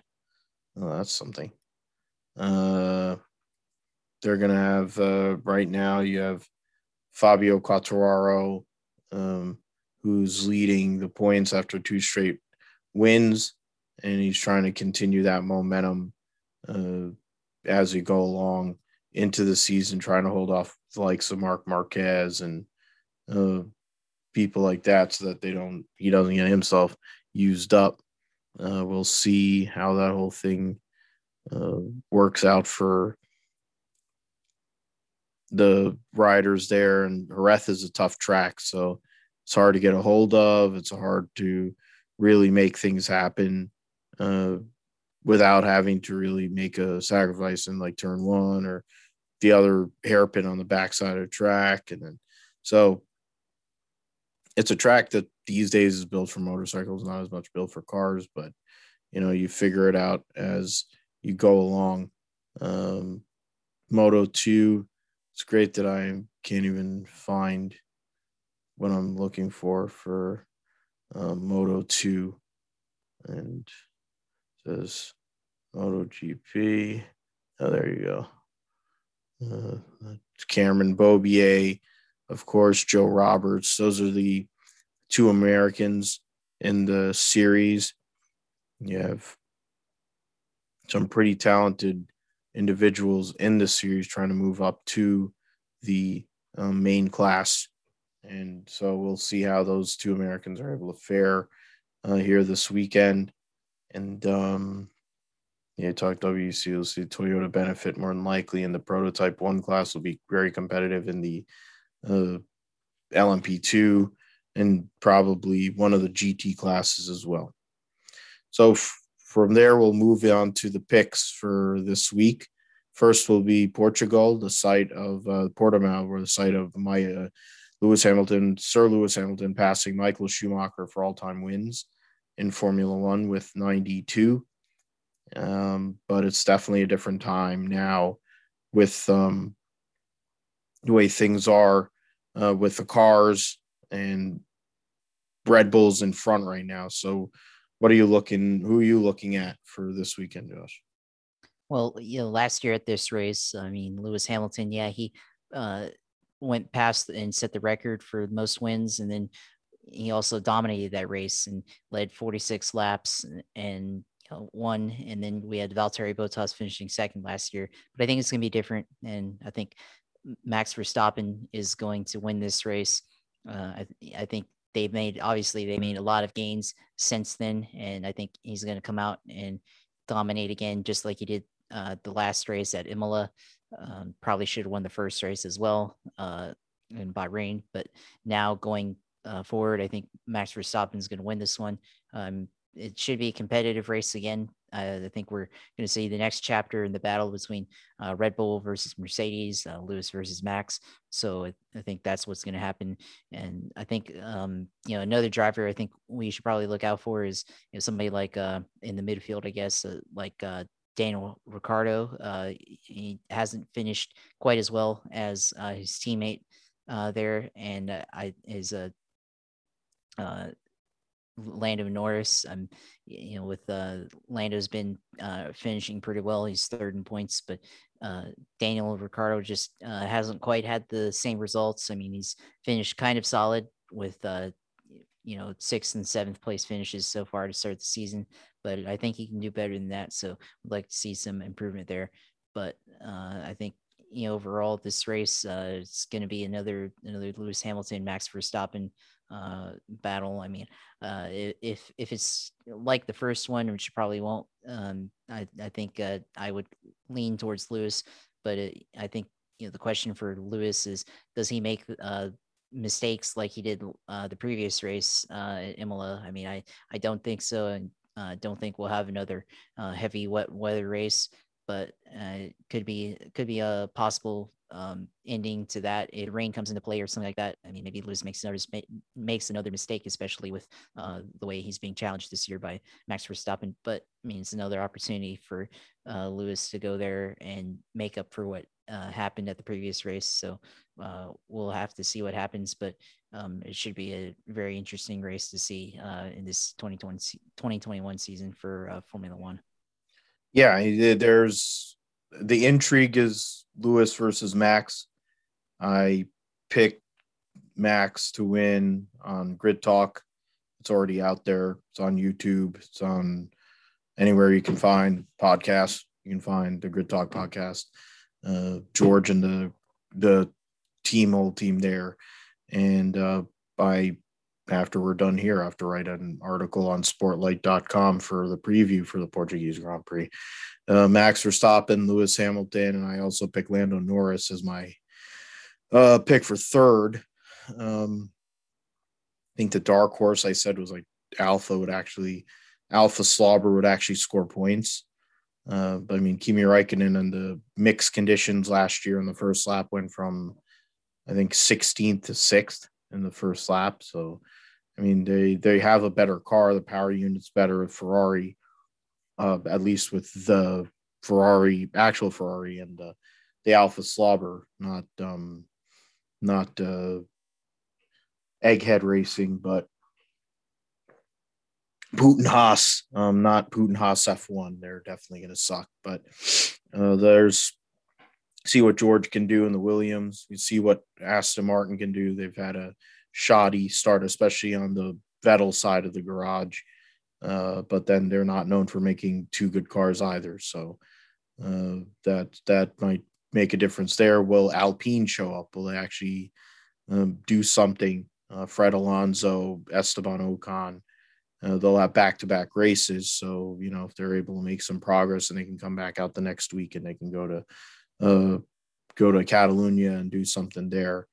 Uh, that'll be the separate stories at midfield or back of the back, the midfield battle, and then also the back of the pack battle between um, Alfa Williams and uh, Putin Haas uh, to see what will happen there. Uh, for IndyCar Texas, there's two races. I think there was a 350 and 375 kilometer uh, event in at Texas. It'll be uh, they're not even showing it. That's convenient. I find that weird that they're not even showing it live now. Um, two events, upcoming events. That's in April. Yeah, they don't. Need, They show IndyCar. Yeah, the uh, Genesis 300. Yeah. Uh, on Saturday, and then on Sunday the XPEL XPEL uh, yeah 375. Yeah, uh, so 675 kilometers. Yeah. Over two days at Texas. Hopefully you don't wreck. Um, who you looking at, Josh, for picks for this weekend? So uh, I'm gonna go based off of last year. This is uh, the first oval race that we're having this year in IndyCar, and I, am gonna go with Scott Dixon uh, winning on Saturday. Uh, I think he dominated this race last year, and I, I think he's gonna dominate this one again. Um, I think he's uh, going to show he's been a little bit quiet this so so far this year, and I think he's going to show uh, that he's still here and he's going to go out and dominate and win that race. And then I think in the second race, I'm going to go with Joseph Newgarden. Uh, he's also uh, still recovering from the first race accident, finished second uh, last week in St. Pete. I think he goes out and gets a, his first victory of the year on Sunday in the XPEL uh, 375. Can't go wrong with the top two guys from last year, uh, the two dominant figures in um, um IndyCar series. Honestly, uh, I'll go and I mean you pick Dixon, and it would be something to go and pick like Alex Palou or something like that. It'd go. It's not really a wild thing if I pick Alex Palou after a couple weeks ago, but you know, we'll see what they're able to do. Yeah. Oh yeah, they don't have entry lists, but whatever. Uh, but I think for the IndyCar race on Saturday, it'll look like it'll be uh trying to think of it. I'm trying to think. I think Alexander Rossi finally stops the bleeding figure I'll go Alexander Rossi, not because of form, because obviously there is none right now.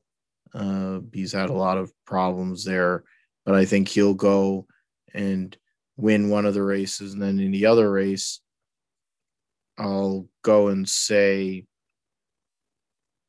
because Ganassi's won, Penske hasn't won uh, yet early in the season. So I figure a Penske car, I figure Joseph, I'll go Joseph Newgarden um, as well. So we'll see Joseph Newgarden probably finish last. But um, but either way, uh, that's my picks. I'll go Rossi or I'll swap them. I'll go Newgarden Saturday and Alexander Rossi on Sunday uh, to see it, and then they'll have a couple week break before the Indy Road Course and uh, the month of May in general for which will all lead up to the Indianapolis 500. Uh, the next thing we're talking about is uh, Kansas, you almost called it Texas again. Uh, another dumpy track. Uh, they'll have a cup race on Sunday and trucks on Saturday. Um, what are you thinking, Josh, in regards to a winner and a dark horse for each? Yeah, so I'll start out with the truck series first. Uh, you know, for this race, I mean, there's really two guys that you can basically pick and probably be right. And I'm going to go with uh, John Hunter Nemechek.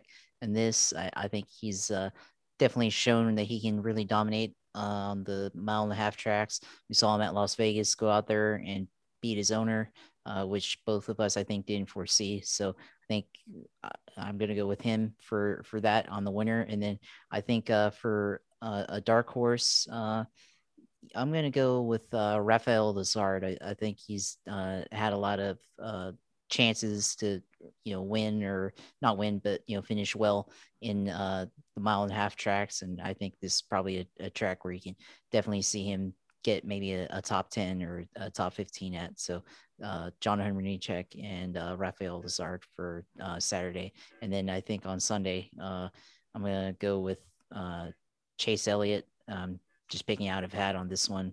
Um, hasn't won yet, and now would be a good time to win for Hendrick uh, and their ability to uh, get all their cars in the chase. I mean, they they have to uh, now that all three of their cars have won. And I think for a a dark horse, I'm going to go with Tyler Reddick. You know, Tyler Reddick uh, has done well at some of the tracks. He's kind of done well at the mile and a half track at Las Vegas and at uh, Homestead.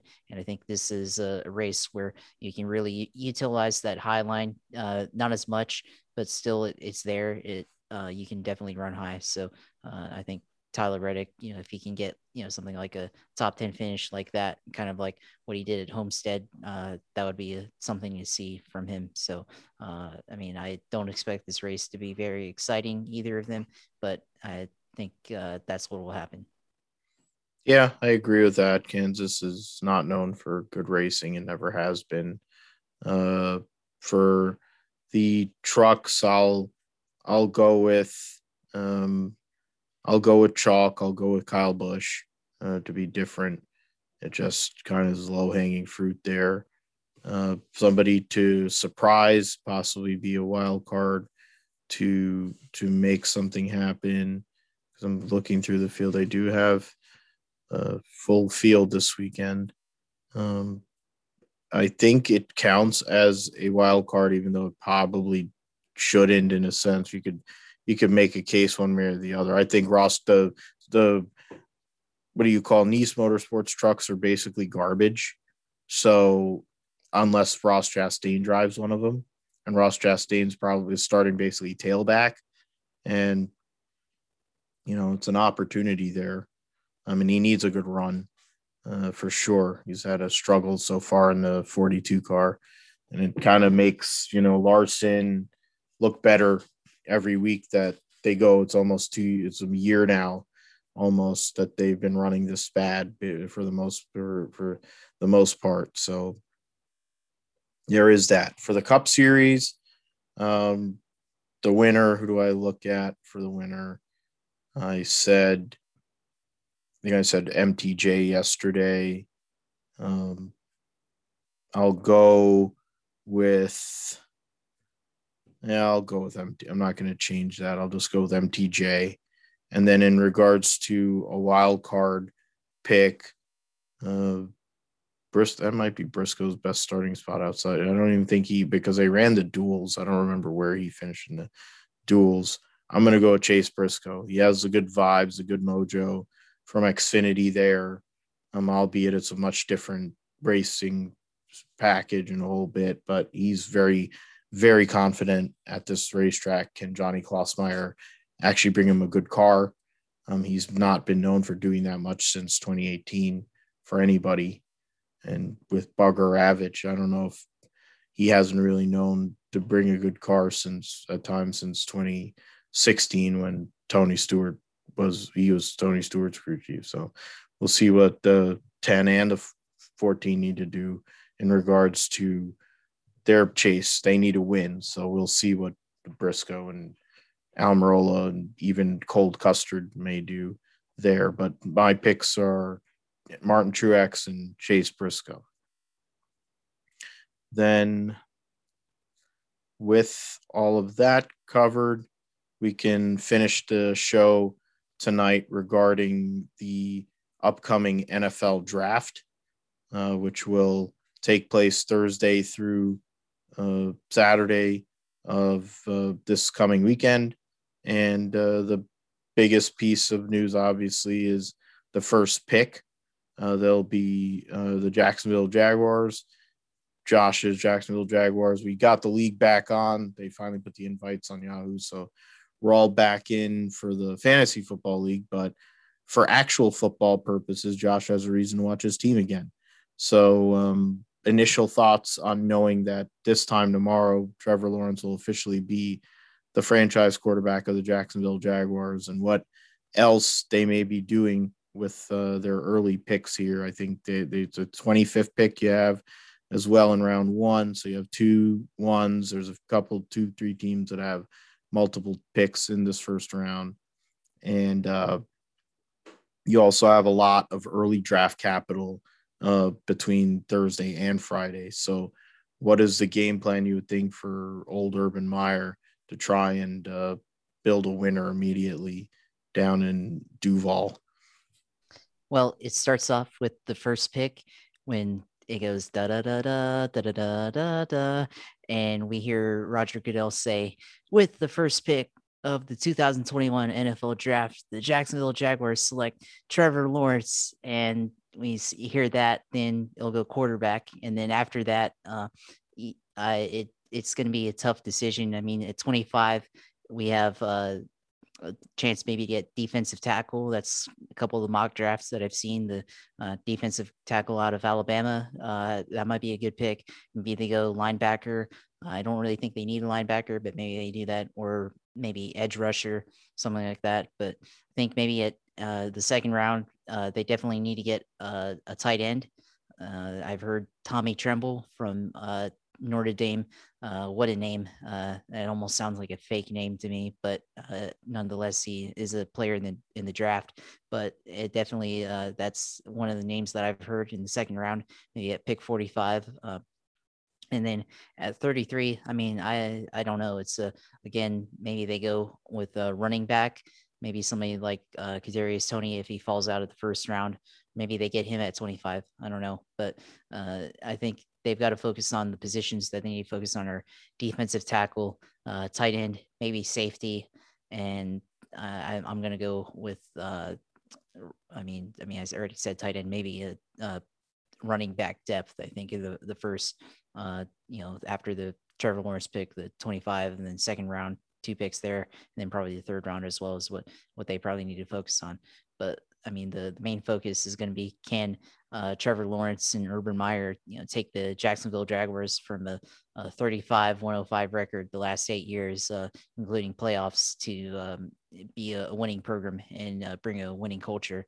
And you know, I think that brings us into the the next topic of of the, the draft is you know the importance of having a, a true franchise quarterback. And you know, over the years, you know, we had Mark Brunell, um, it wasn't really that much of a. I mean, he he uh, led a lot of the early pro- playoff runs. You know, the uh, playoff run in in uh, 1996 against the Denver Broncos, and, you know then then later on, you know, we have David Garrard and his run, and then you know Blake Bortles, and then you know the excitement of the mustache and Gardner Minshew.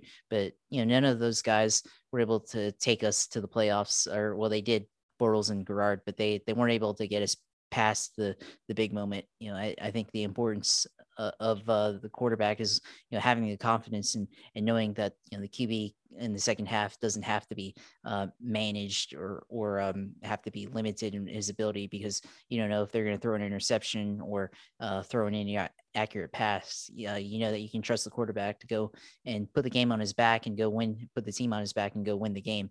And I think for uh, for Trevor Lawrence. He's going to be able to do that. Um, I, I would like to see what he's going to do in pressure moments. I mean, I hasn't really had a, a lot of adversity during his time at Clemson, but nonetheless, I mean, I, I think he's going to be able to prove why he's the number one pick uh, starting this year. And you know, I think also just the the physical talent as well. I mean, he can really throw a deep ball, and that's something he's been missing in Jaguars offenses for you know a really really long time. There's been a couple of throws that were really good, you know, over the years, but um, for the most part, it's been missing from the game of the Jacksonville Jaguars. And just uh, his ability to really throw deep. If you know they can find a good tight end uh, to use, that's going to be something really special. And then, you know, if they can find a, a wide receiver to really take the top of, of a defense off, I, I, think that's going to be something too. And uh, it's something we haven't really had here in a long time. But you know, I, I, I go back to when the Jaguars lost the AFC Championship game. You know, it was fourth and fourteen, and they basically had one route that they did, and it was Bortles to Dede Westbrook, which fell incomplete, swatted by uh, Stephon Gilmore there. But I think for for that, I, I mean, if we have Trevor Lawrence back there, uh, probably convert that or probably don't get in that situation in the first place, and they're able to win the game. So it it gives us confidence that you know when they get into the playoffs that they can go to the AFC Championship game in uh, Kansas City or Los Angeles or wherever, and and they can go and uh, win that game and then go to the Super Bowl and win. So that's what I think is important of having a, a true franchise quarterback and just being able to you know have the the chance to have you know one of the best quarterbacks probably ever. Uh, I mean, it's a little early to say, but I, think that's what he's going to end up being, and just the um, opportunities it has for winning, uh, to build a fan base, you know, to build a following. I, I think that's what what that's all about. Yeah, it's something to be said. You could go and uh, change your whole entire franchise one way or the other if you hit on the right thing. You know, Indianapolis famously uh, hit right with Peyton Manning, and it saved a franchise. Uh, they were able to back into Andrew Luck, and then that carried on for a few more years. Uh, you have examples. I read it somewhere or last few days because of the nonsense that the Niners are doing right now or might do. That there's all these dry, players or quarterbacks that have been drafted over. I think it's a probably Yahoo article. I think it's a Yahoo article that there's been like 80 something um, quarterbacks drafted in like the first round or top. Yeah, something like in the first round. I think it's like 88, and like 16 of them actually turned out or some crap like like it's some ridiculously bad number so in in essence, when you consider that there's a likelihood of five quarterbacks that are going to be drafted in this first round, there's going to be three for sure at the start of this draft with Trevor Lawrence, Zach Wilson, or Zach Morris, depending on what you want to look at him as, because he does look like Zach Morris. My one of my best friends, it's going to be his wedding here in a couple days, insisted on singing the Saved by the Bell theme song every time to make a reference to Zach Wilson and I'm probably going to take a chair and I'm going to nail him in the head when I see him on Friday. Um, but the and then the 49ers with Kyle Shanahan murdering um, Jimmy Garoppolo so he could draft Mac Jones to make it seem like he has a clue what he's doing after blowing two Super Bowls and having three losing seasons out of four and basically threatening everybody with what we had for 20 years. I'm like, dude, at this point, the Niners were bad. They've been bad with you. They've been bad with every effing coach outside of Jim Harbaugh for the past for nearly 20 years. It was they ran Mariucci out the door. He was good. They shit the bed, came back good, and then ran him out the door. For Dennis Erickson and Mike Nolan and God knows what other garbage Singletary. Then then it was Harbaugh. Then they got rid of Harbaugh for that regional baloney distributor who's a piece of shit and he doesn't, I don't know what he's doing, Tomsula. And then they draft that necklace piece of crap Chip. They get that, yeah, Chip Kelly after he flamed out in Philly and he destroyed the whole entire roster and made us into the freaking uh, the University of Tennessee or something. And then that was the the beginnings of the Shanny Lynch partnership. And the guy who wants to talk about he knows everything and he's this great guru in his infinite wisdom decided that Brian Hoyer was was legitimate enough to be a starter. Um, nine losses later, and I think they were they went yeah nine losses later, and a Jimmy Garoppolo trade happening. He cuts the freaking guy, and the guy goes right back to New England. Uh, for since he's been here in 2017, the quarterback room has had some sort of New England Patriots quarterback. First it was Brian Hoyer, now Jimmy G. It had uh, CJ Beathard for the longest time, and then Nick Mullens. That's been their quarterback room. Of course, they cut CJ Beathard, so you're basically saying that you you did you evaluated him and you're supposed to be this great guy, and he sucks. Um, okay, Jimmy Garoppolo, average quarterback at best not a bad guy. Women like looking at him. He's banged out Kiara Mia amongst other women. Uh, George Kittle loves busting his balls and talking about his jawline. It's hilarious. But he can't make a clutch throw if his life depended on it. And he can't stay on the field. So now Kyle Shanahan's like, well, I need a quarterback. So what am I going to do? I'm going to go and draft a guy from Alabama, which is not a quarterback powerhouse under any circumstance to be completely frank, I think you, Josh, or I could go and throw behind that offensive line and with those running backs and that wide those wide receivers and tight ends, and we could be a freaking first round draft pick. Uh, Nick Saban has built a football factory, but his football factory is based on, you know, the skill guys other than the quarterback, whether it's the running backs, the the wide receivers, the off. I mean, and then the the the the big uglies on front on both sides of the ball, and of course his defense. Which I mean, he's a defensive guy first and foremost. But can you? Uh, I would like somebody to explain to me a quarterback that has come out of Alabama, whether it's with, um, with Saban or before that, the last Alabama quarterback that was relevant. I'll I'll wait on that. Um, I'll I'll take uh, I'll take uh, chances that there's nobody for 500 from whoever's going to end up posting Jeopardy next. Uh, that you you have Justin Fields out there, who is one of the best young player run, run prospects. He was the number one prospect in the country. Georgia had him, and they didn't decide to keep him. Um, I've turned around on him. You know, I kind of had that feeling about Ohio State and how they have the same kind of issue. Um, but the difference, there's just he has it. You know, he has a competitive spirit. He has the athleticism and the tools and the potential, honestly, to be a game changing type player. And at the end of the day, it's a quarterback position. You have to be a game changer. You don't have to be a game manager. The, the, the, the league is going in the way of game changers.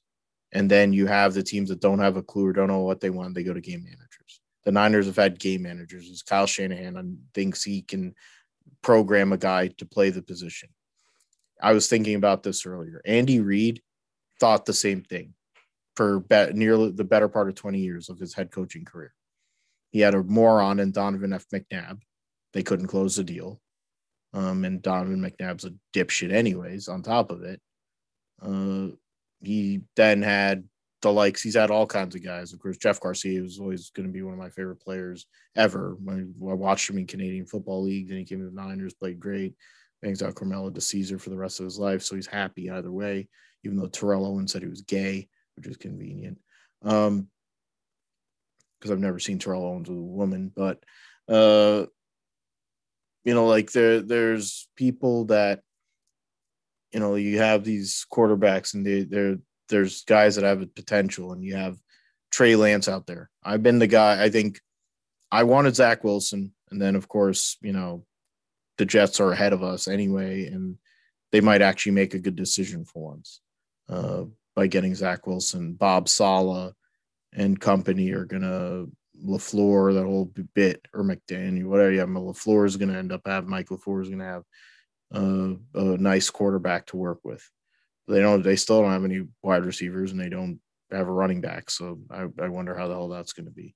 Guess they're going to be running the wing T in um, New in in the Meadowlands here this year, and then you'll have Daniel Jones who sucks sucks out loud. So there'll be some great quarterback performing here this year. But if Zach Wilson went to the 49ers, forget it. Um, but I think in the same way, I think Trey Lance with a year behind a veteran quarterback, because everyone's like, oh, he's barely played football. Well, you you'd have a problem if the guy had played a full season. They'd say, "Oh, he plays at North Dakota State," and I'm like, "Well, then you say, oh, that's the same place where uh, uh, Carson Wentz went. Uh, they'll they'll say that he's a small school guy and you know like he has all this athleticism and tools, but he's not ready yet. Of course, he isn't ready yet. But neither was Josh Allen when he was a rookie, and now he's the crown prince of Buffalo. And I see that. I see. I see the best parts of both Josh Allen and uh, Carson Wentz in Trey Lance. And personally, that's the pick to me. Um, I've been wrong on my my evaluations over the years. Vic and I famously both thought that Ryan Leaf was going to be better than Peyton. Um, we were dead wrong, of course. Um, we were he was wrong. We were right. Um, he was better than Peyton in one aspect about um, bankruptcies and or two things: bankruptcies and jail sentences. That that is definitely um, something that that uh, Ryan Leaf was better than uh, Peyton Manning, even though Peyton Manning did sexually assault or sexually do something, a sexual assault to a woman, and they tried to bury her entire career and his whole entire family. But nobody talks about it because he's Peyton Manning. Uh, but yeah, I'm preparing myself for the worst. I've already kind of started angling myself to where I, I asked Professor J if I have to do tables, spots, or chair shots to become a part of the faith, the mafia. Um, I'm going to probably order a Josh Allen jersey uh, tomorrow night at some point if it goes the way I'm thinking it's going to go. Um, if it doesn't go the way it's going to, but I feel like it's going to go, and they go with either Trey Lance or Justin Fields, I'll be ecstatic. Um, and I'll be very happy to see how Kyle Shanahan can go. And I, that's the point I was trying to make. I knew I deviated off of something with Jeff Garcia. So the point is, I said about uh, about freaking um, Andy Reid.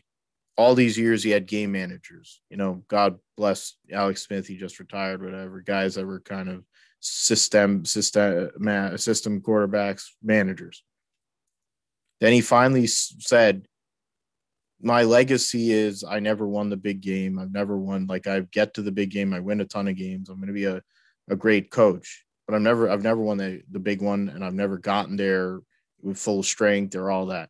I need somebody who's a game changer.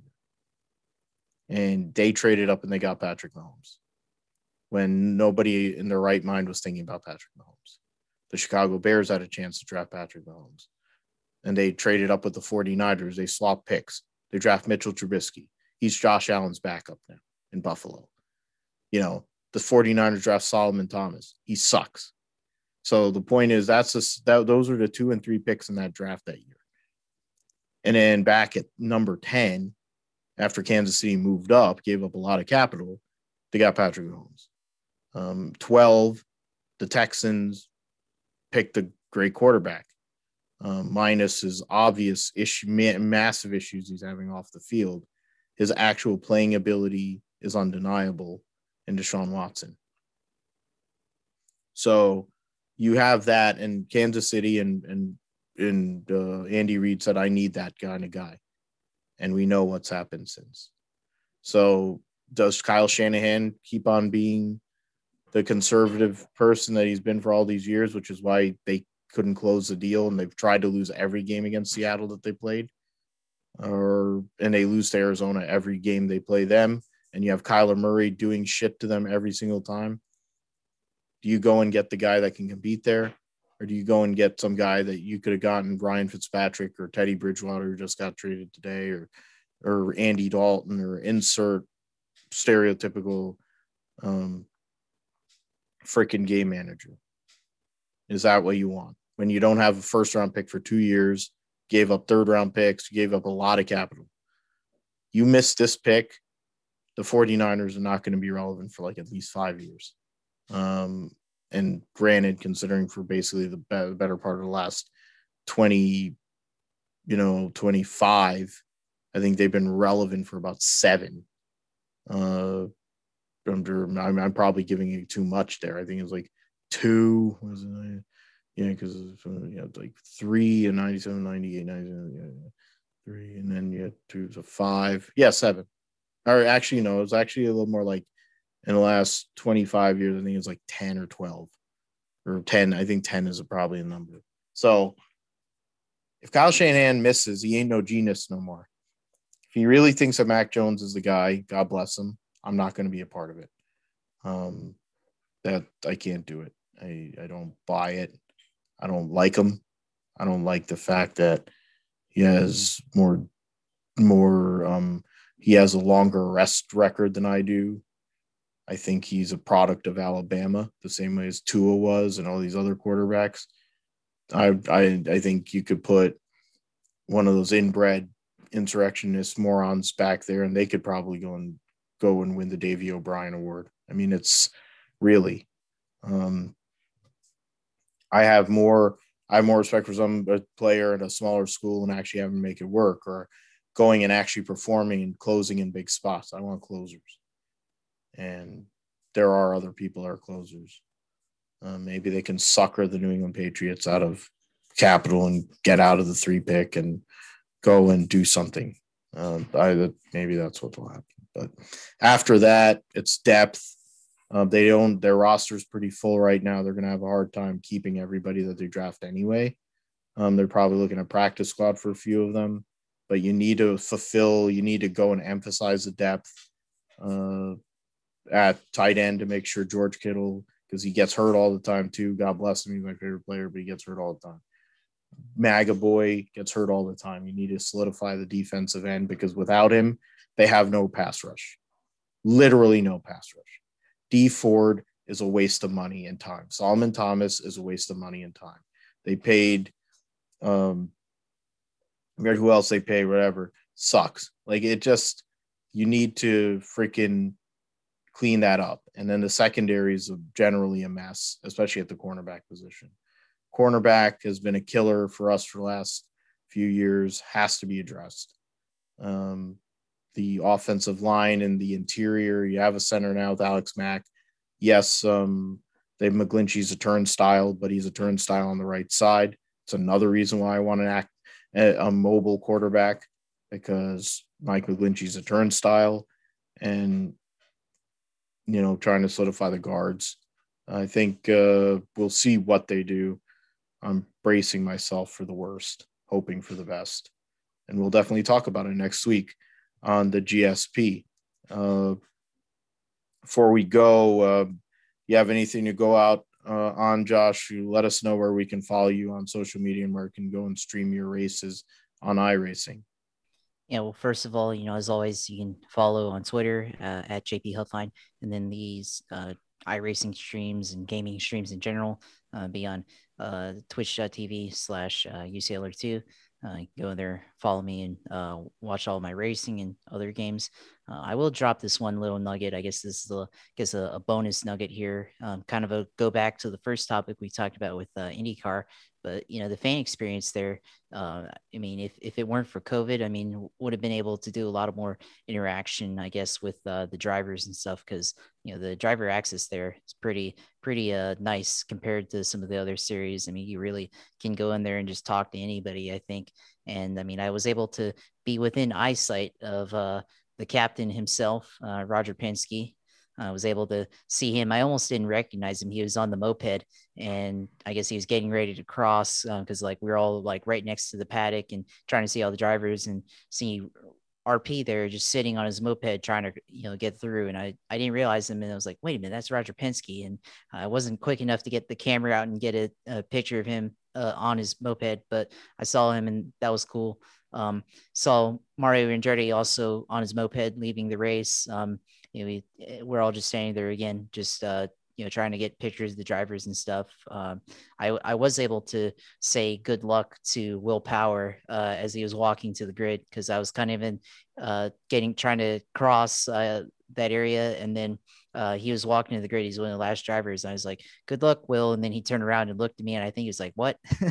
so yeah. that was a that was pretty cool. Um, you know, and then uh, I I mentioned last week I was going to try to get some gear, and I mean I got a I got a Team Penske shirt, uh, just a um, gray one that said uh, Team Penske on it. Then I also got a diecast, which I'll show you here in a second on the video, but it's uh, Uh, the Dale Jr. Indy car. oh, there you go. You yeah, had to. That's had the to. third place finish. You got it. He's Yeah. a one for one in his career. Uh, he has a podium in IndyCar. A great Yeah. job by him. He avoided that big wreck in the Yep. uh, Michigan uh, sim race on the start, and fuel saved. Like Scott Dixon got himself a podium. I got the small. I got the 64 of that one. Yeah. I think that was the highest selling freaking IndyCar diecast too. Yeah. I mean, it'll be Jimmie Johnson this year. Oh God, Yeah. because he has different pain schemes too with the whole Yeah. Carvana deal. Can I mean people want to be mad about it? I'm like, be mad about it. The reality is he's bringing more attention to this series than anybody has in decades. And and activation by both Carvana and uh, the Legion and and some of these other people that he's involved with is outstanding. It's something IndyCar has needed for a long time Yeah. they have great people in their PR. They for over the years they've gone through tons of people in PR there, and for whatever reason they can't get out of their own way in terms of promoting the sport. Um, you would think that Roger Penske, being the legendary figure he is, and on knowing people and knowing things, you'd think they'd go and be able to do anything. They can't do that. I, I don't get it at all. But yeah, Jimmie Johnson's merch. Like I'm looking at his merch. I'm like, I've never been a Jimmie Johnson guy until probably the last couple of years.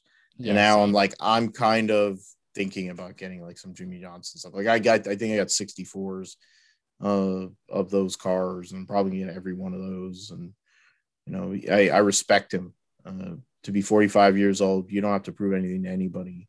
And he's willing to humble him himself out on the racetrack in front of everybody uh, and take, take it on the chin.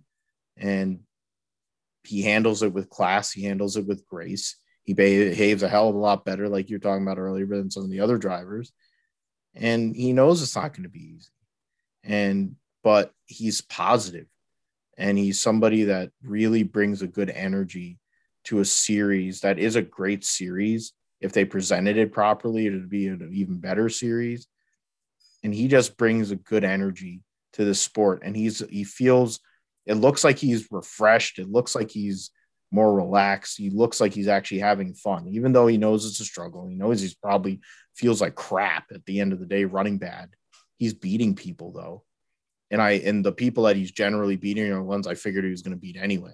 So in its own right, I think that's all that really matters. He doesn't qualify last. He doesn't finish last. He beats certain drivers out there that really aren't that good. And in the end, it's progress. I mean, the Ganassi team's focused on the nine and to a, the lesser extent the 10. Um, he's going to do just fine. I mean, he's not going to win anything or he's not going to be elite, but he's progress for a series that definitely needs progress.